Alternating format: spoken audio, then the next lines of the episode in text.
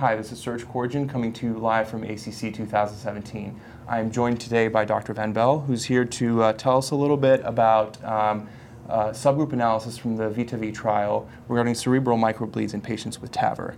Hello, Dr. Van Belle. Thank you for joining us. Hello.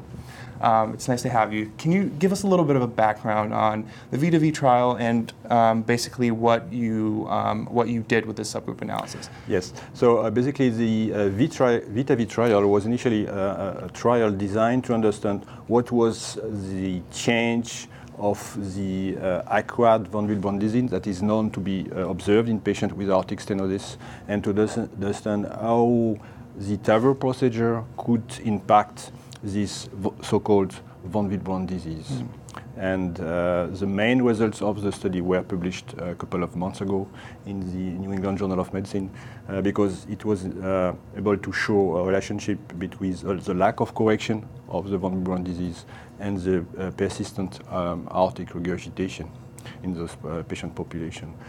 Uh, but since basically this von Willebrand disease is impacting you know, the hemostasis in patients.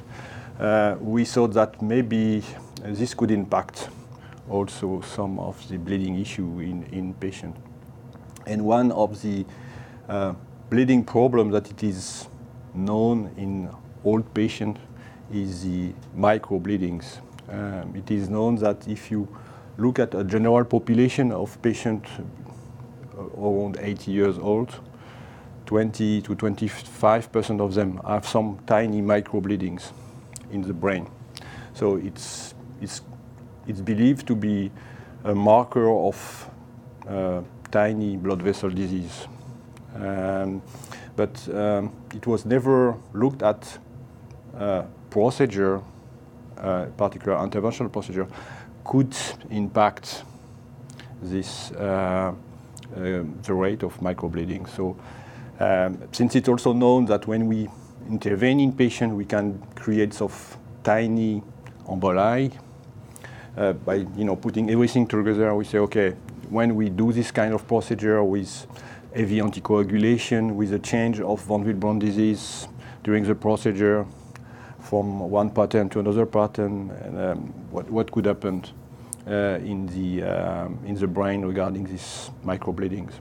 So we design a sub-analysis in, in, in, in which um, 84 patients got uh, an MRI before the procedure, after the procedure, and we looked at specifically the, um, the rate of microbleedings. On, on top of that, we look at the predictors of the microbleeding, and we looked at potential impact of these microbleedings on the neurological outcome. And what did you find? So basically, uh, what we fo found was the first thing that we found that basically at baseline, as expected in this kind of population. About 25% of them had already some tiny microbleedings, but it was expected because it is what is, has been reported several times. What was more a surprise was when we repeated the MRI three days after the TAVR, we found an additional 20% of patients with uh, microbleedings that occurred between the pre-procedure, one day before the TAVR, and, and the post-procedure. Uh, three days uh, after the TAVR. So that's the first major observation that it is indeed uh, we can observe after a kind of you know, cardiac intervention the occurrence of um, microbleedings in this whole population. So this is a key first observation. We looked at the predictors. So it's very difficult because also this is one of the largest study looking at MRI before and after. There is very there is several study with MRI after, but not so many with MRI before and after. And this one is the largest with the CLEAN-TAVI study with doing an MRI before and after. Uh, and uh, what we looked at the predictors of that, um, and basically we found, let's say, in, in univariate analysis, we try to do a kind of multivariate analysis. We have to be very careful in interpreting the multivariate analysis because we have only 20 new events if you look at this. So it's, it's, we are you know, reaching the limits of uh, the statistics, but at least what we can find, we find several kind of predictors. We have, uh, let's say, the duration of the procedure. The longer is the procedure, the longer you, the, the more chance you get to have microbleedings. Mm -hmm The type of anticoagulation seems to have an impact also. And also we found that patients uh, with persistent uh, uh, von Willebrand disease are also more, more chance to have these microbleedings.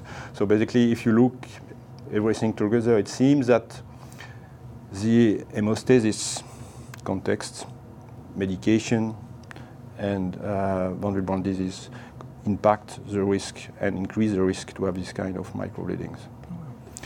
And, the last observation that when we look at the six months neurological outcome, we found that it was impacted. You know, patient with microbleedings uh, had a little worse neurological outcome at six months. So it's the third observation. So, or then how could we use this um, information? Uh, for, for us, the, the, main thing is probably you know that now we have we are planning, uh, community is planning a lot of studies uh, designed to evaluate uh, new anticoagulation regimen in TAVR mm-hmm. with the idea to prevent the uh, ischemic complication. But the question is, uh, what about this kind of bleeding, bleeding and brain bleeding? Uh, and potentially it means that maybe we should at least uh, consider to design uh, or to include sub-analysis or sub-study in, that in, those um, study with MRI before, after, and monitor that to see to be sure that we don't create such microbleeding, and maybe there is a balance uh, between uh, emboli and bleeding. Something that I also forgot to, to, to, mention is that we look also whether there was a relationship between emboli and bleeding. Is it, uh, and, but this, because we observed in that study, as it was expected, also a lot of silent emboli. Mm-hmm. It was not a surprise. And we compare whether, you know, if we have an emboli, do we have more or less risk to have microbleedings? But there is no relationship. It's a, fully independent uh, so again, suggesting that if we want to consider this patient, maybe we have to cons potentially consider a balance and uh, then um, test and evaluate whether this new medication uh, are safe at least um, uh, and on top to be efficient on, on the uh, emboli to be uh, at least safe on the microbleeding side.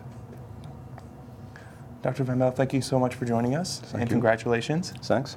And thanks everybody for watching. We're here live from ACC 2017.